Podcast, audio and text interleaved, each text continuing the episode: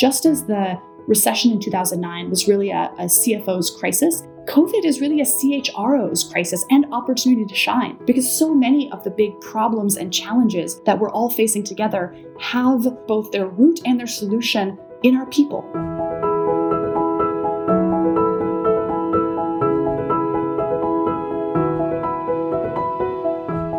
We're obviously living in a time that's full of uncertainty. But what decisions can we make to create more joy, connection, and solidarity, even at work? It's a question we're all facing right now. Welcome back to Joy at Work. I'm your host, Alex Liu, managing partner and chairman at Kearney. Today's guest has spent her career defining the new rules of work. Well before the events of 2020, many people were already interested in the future of work, the definition of job readiness, and the changing dynamics of the social contract of work. But what do those new rules of work look like now in this no normal, never normal context? Kathryn Minshew is CEO and co founder of The Muse, a career development platform that helps over 75 million people craft more meaningful careers. She's the co author of the new rules of work, and she joins us today to think about joy at work and what that means now.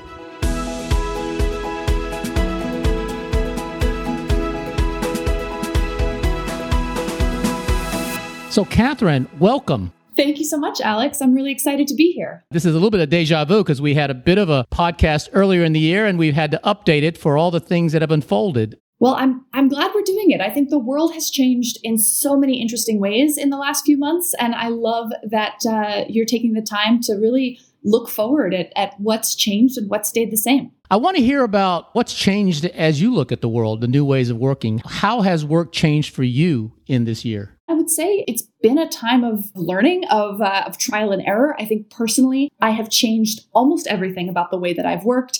I used to be in the office five days a week. I'm now almost entirely remote. I used to be very heavy on FaceTime, on getting on planes, on, you know, showing up face to face in person for as many meetings as possible. And that simply hasn't been something that, that we can do these days. And yet, I think at the same time, the fact that everything has been turned on its head has allowed people to ask really big, important questions about how we want to be working. And it's really interesting to me. I think it's always exciting when as a society we allow ourselves to really redefine things. And so there's been an energizing component of the last few months for me, really getting to take a step back and say, how do I personally want to work and how do I think my company should work? And, and more broadly, what norms and standards of the way that work gets done in America and in the world should we consider changing? How have you gotten the energy or the resolve to be able to cope with all those challenges? The first thing I've tried to do is really reconnect to why I started the business and why I do what I do every day. Because when you go through times like this, that, that frankly really test you. I mean, I, I had mornings where all I wanted to do was just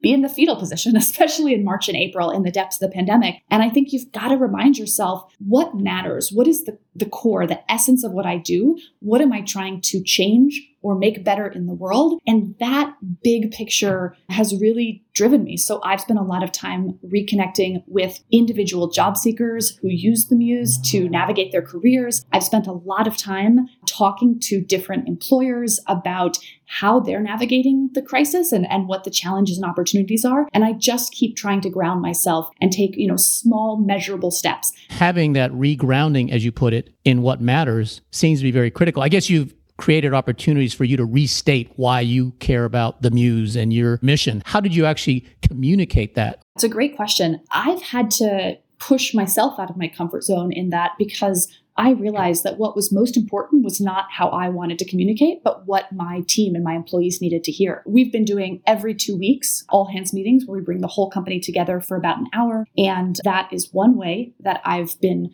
talking with the company about what is going on more broadly, how does this affect the muse? How is our mission and our goals and objectives changed or unchanged by this? And what are the opportunities and the challenges that I see ahead? People are so hungry for that information. We've also been really making use of breakout groups, whether that's communicating to each of the department leaders and then having them facilitate small groups with their team so that people who are not comfortable speaking up in a big group can ask questions. In some cases, it's been making use of the randomly assorted breakout groups function of Zoom to put people into small conversation groups to bond with coworkers that they may not have as much of an inner uh, of an opportunity to interact with in their day to day. I want to come to your lessons learned from dealing with your partners and the companies that are looking for the talent that's out there. But on your teams and your culture, how are you dealing with burnout? Burnout is a huge issue right now for employees across the board. And I think that it's important for leaders to recognize that you cannot stay in crisis mode forever,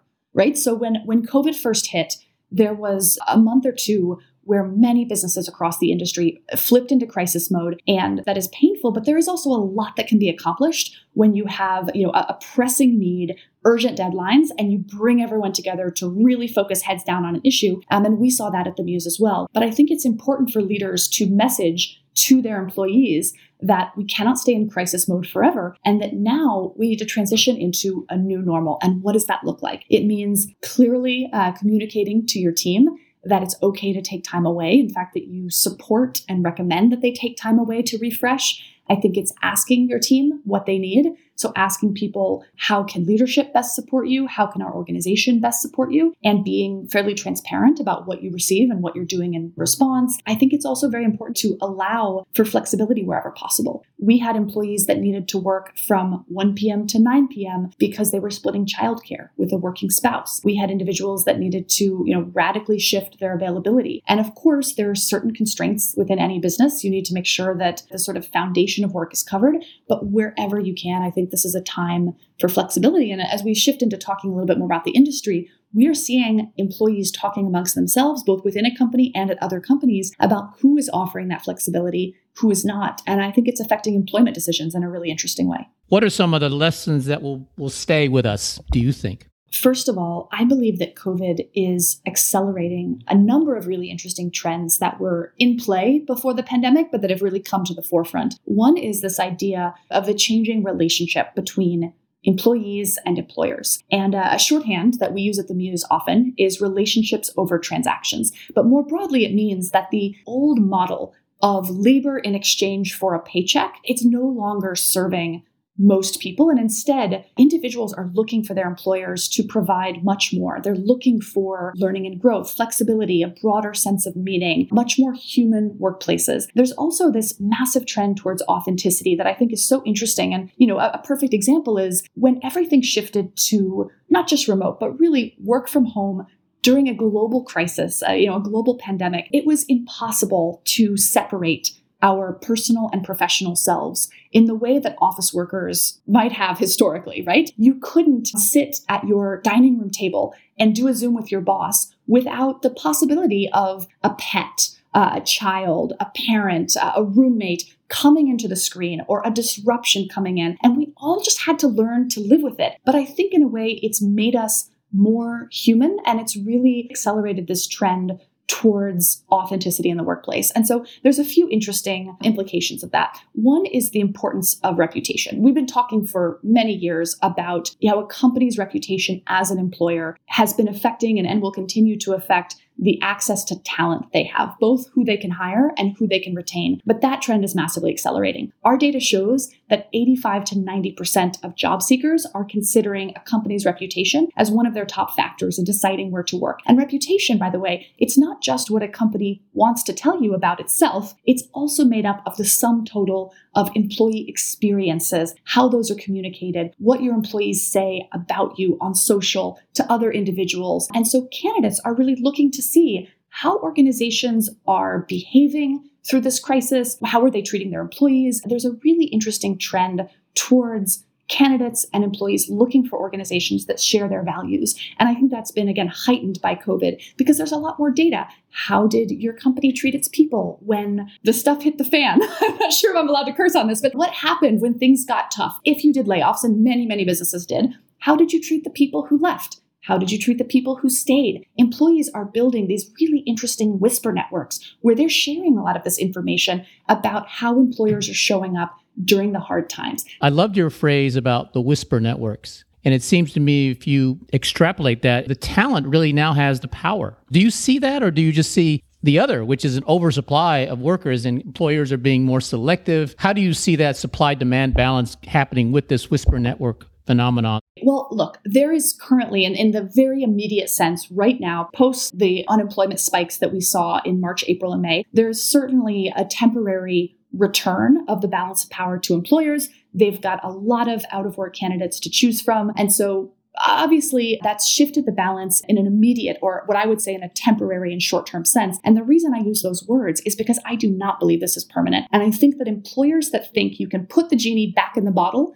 when it comes to candidate power and when it comes to employee whisper networks are fooling themselves. Interestingly, first of all, we actually saw a drop, and, and most job search sites saw a drop in people looking for jobs in March, April, and May. One of the largest job search sites out there saw its uh, search traffic drop by almost 25%. And I think that was because right in the in the throes of the pandemic, a lot of job searchers who were employed sat back and said, you know what, I'm not going to leave my company. I'm going to stay where I am right now. You know, and, and we see this anytime there's a lot of instability or crisis in the broader market. That said, there are many people who are unemployed. They've been starting to look for work again. We saw through the summer a lot of job search volume tick back up. But interestingly, and this happens almost every time there's a recession or some sort of major economic change, people do lower their standards in the short term because we all need a paycheck, you know, people need to pay the bills, but it doesn't last. And the employers that think about talent as a long-term game are ultimately going to be so much more successful. One of the examples I like to cite is in post the 2001 recession,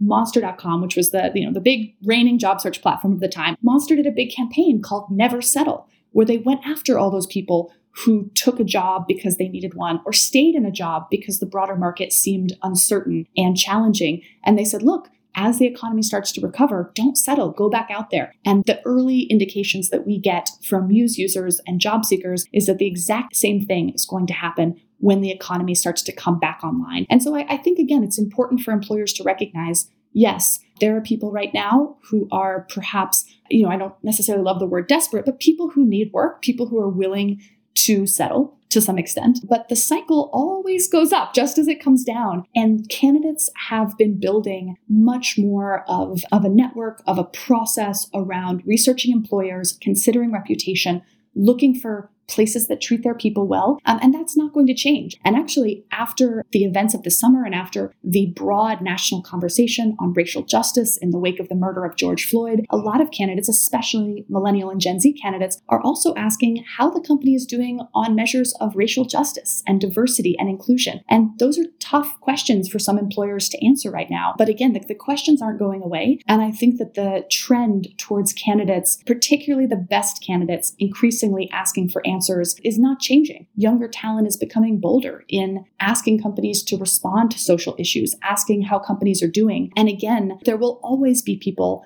who are willing to ignore some of these other factors and just take the job. But I think what we're seeing from a lot of employers is that if they want to consistently be able to attract the best people, they have to be thoughtful about what those people want and what sorts of policies, behavior, etc., is going to you know to really attract and retain them. I mean, it seems like it's a perfect time to be bolder and look for breakthroughs on the human capital side. And from the employer side, it seems that what you're saying is that we need, as leaders of companies and enterprises and even communities, to set a context for coping for everyone to sort of feel safer and seen. But then going forward, it has to be about really breaking through towards caring I, I love that framing. I, I really love it. And I think I do want to be clear that this is not about companies being perfect because I think sometimes right now for leaders, particularly in talent and HR, but frankly, uh, you know, all of us as as executives and leaders of businesses, sometimes it can feel like you know, ah, do I do I have to be perfect? You know, how do I become everything to everyone that employees are asking for? And I just want to be really clear. It's not necessarily about being a 10 out of 10 on every dimension tomorrow,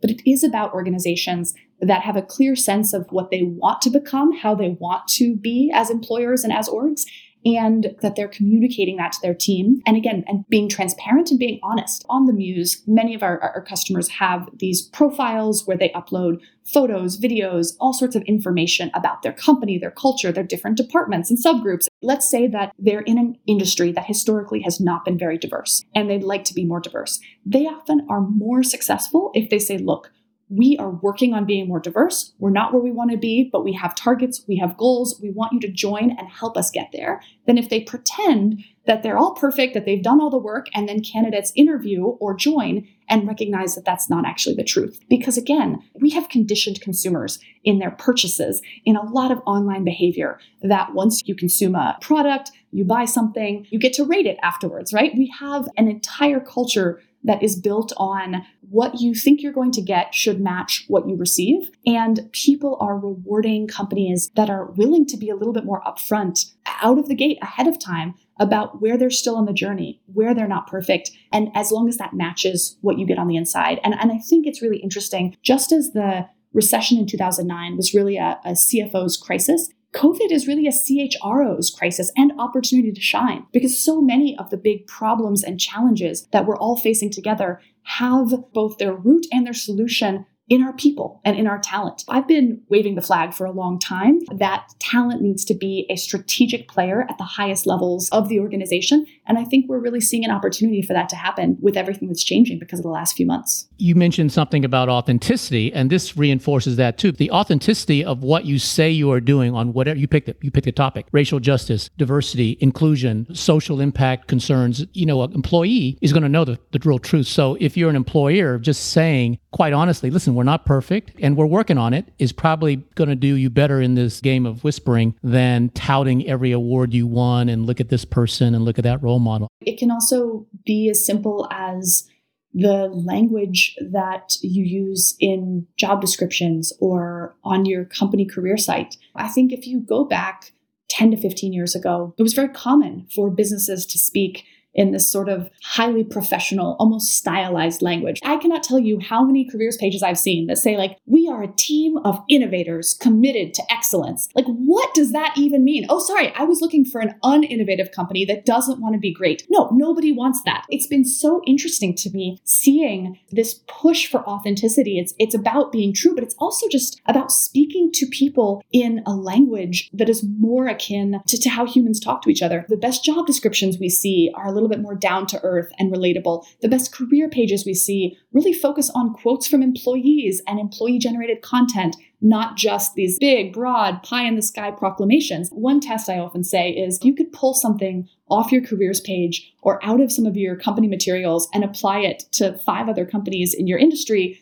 probably not telling somebody anything unique or interesting about you. So, what could you say that really gets a little bit closer to the core of why you're different, why someone should choose you as a place to work? That was critical to our own rebranding just in the last year. We aligned around the message of being who we are, being original. Question for you though, Kathryn. You know, you're a, a, very interesting perch. You see sectors going up and down, companies getting in and out, employees looking at this and that. What sectors are going to be really, really hot from what you've seen? Well, right now is in some ways it's a it's a dangerous time for many employers because we do have a few segments of the economy that have actually benefited from this shift to remote and from some of the changes in consumer and business behavior driven by the pandemic and those sectors are hiring in full force and many of them are trying to capitalize on this time to recruit the best talent away from sectors, industries, and companies that are struggling. But for existing businesses, it can be a trap to fall into thinking that because the, the economy overall is suffering, that nobody's coming after your people. Believe me, someone is still coming after your people. Someone is always coming after your best people. But I also think that the smart businesses are thinking now about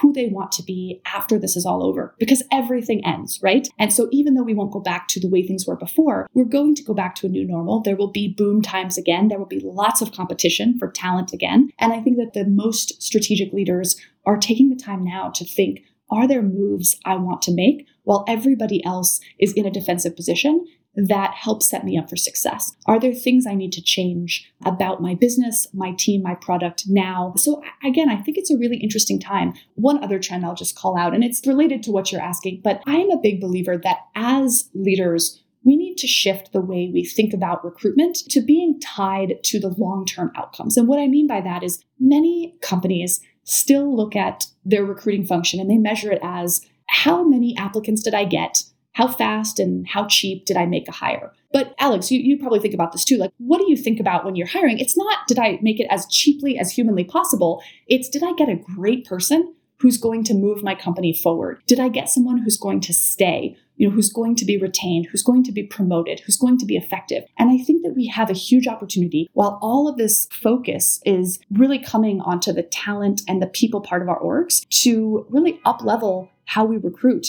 Of course, keeping costs down is important, but I think if you asked most leaders, would you pay an extra $100 per hire, but be able to keep people for six to 12 months longer? Generally, they would say yes. And it's so interesting because we've seen a lot of data that indicates that some methods of recruiting, some job search platforms, like frankly, I'm biased because the Muse is great at quality and great at retention, but that there are certain things companies can do that help create better long term outcomes for their employees. And that's not always the absolute cheapest or fastest in the moment. I just think when we look ahead, one of the things I'm really a believer in and that I really hope that we change collectively, we trade out this short term focus on just thinking of people as commodities, just getting them in the door, you know, how fast can we kind of get a butt in the seat? And we start to really build strategic talent functions that are recruiting and retaining for the long term. Fully agree with that. I mean, human capital has two words, and you need to attract retain and inspire for the long term, it's a capital asset. These days, the mind space also drifts very importantly to community and politics, racial and social injustice. How has the racial and social justice piece figured into your leading your company and how you see the next generation of workers and employees and leaders?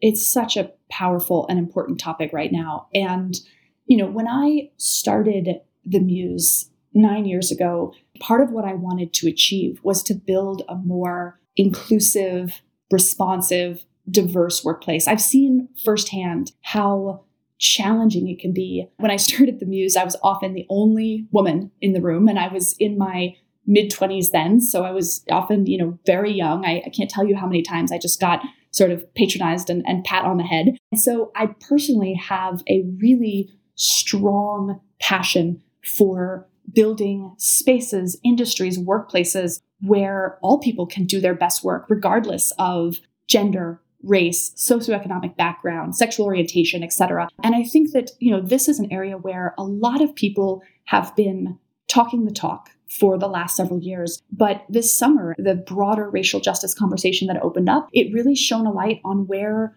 many of us are not doing enough and how, as leaders, we can't just say that we care. We need to put real money, time, attention on these issues of injustice, or they're never going to go away. One of the things that's given me a lot of hope and optimism is how many job seekers of all backgrounds, all races, all genders are saying that working for a diverse and inclusive employer is a priority. This is important because if only women are asking for more gender diverse workplaces, or only people of a certain race are asking about the you know, racial and ethnic makeup of a workplace, it is much harder to make progress than if every single white guy is like, well, hey, I'd like to work at an employer that's very diverse as well. You know, can you tell me how your business encourages and supports inclusion and diversity and belonging? And we're starting to see that happen across a lot of different parts of our job seeker base. Again, I think it became very clear this summer how far we have to go, how homogenous leadership still is at a lot of companies. And I think that it has forced a reckoning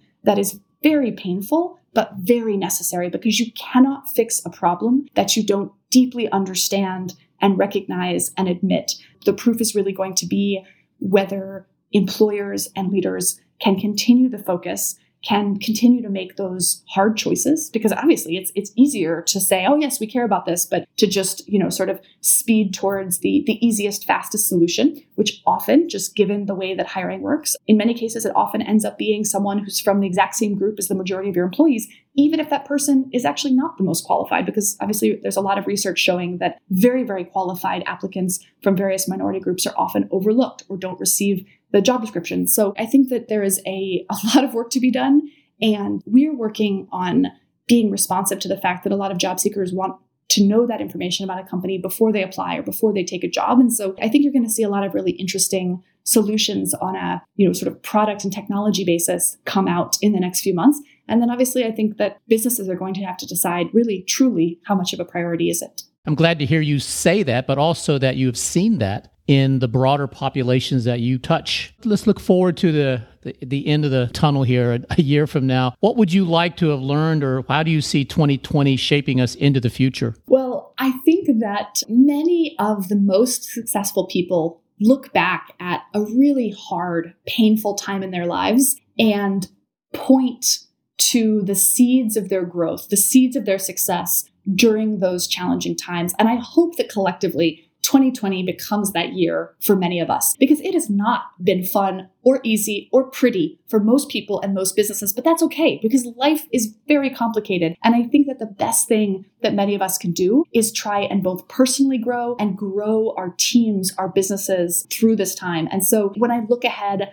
again, I hope that we really continue to recognize the humanity of our employees, to build businesses and organizational structures and uh, teams that encourage and, and sort of celebrate our people as whole humans, and that encourage their flourishing, not just as professionals and leaders, but also as individuals. I think that businesses that continue to invest in communication, in transparency and authenticity are key. Obviously, we've just talked about diversity and inclusion, but we cannot build companies that best represent and serve the diversity of the world in 2020, 2021 if we don't turn that same focus towards building the diversity of our teams and the diversity of backgrounds and ideas and, and races and genders and orientations and all of these different layers i think are going to continue to be very important. So i think that uh, in closing i think that this is a precious and painfully painfully won opportunity for us all to be better. And I really hope that we take it.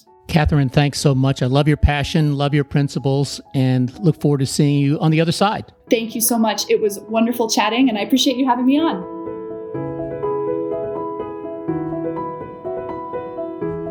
If you're looking for ways to build more connection and solidarity at work, subscribe to Joy at Work wherever you listen to podcasts. And we'd love to hear about how you're finding hope and joy through your work. Share on social media with the hashtag Joy at Work.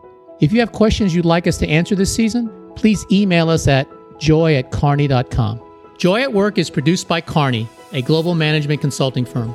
We help our clients reach their full potential and find the way forward even during uncertain times. Learn more at kearney.com slash joy at work.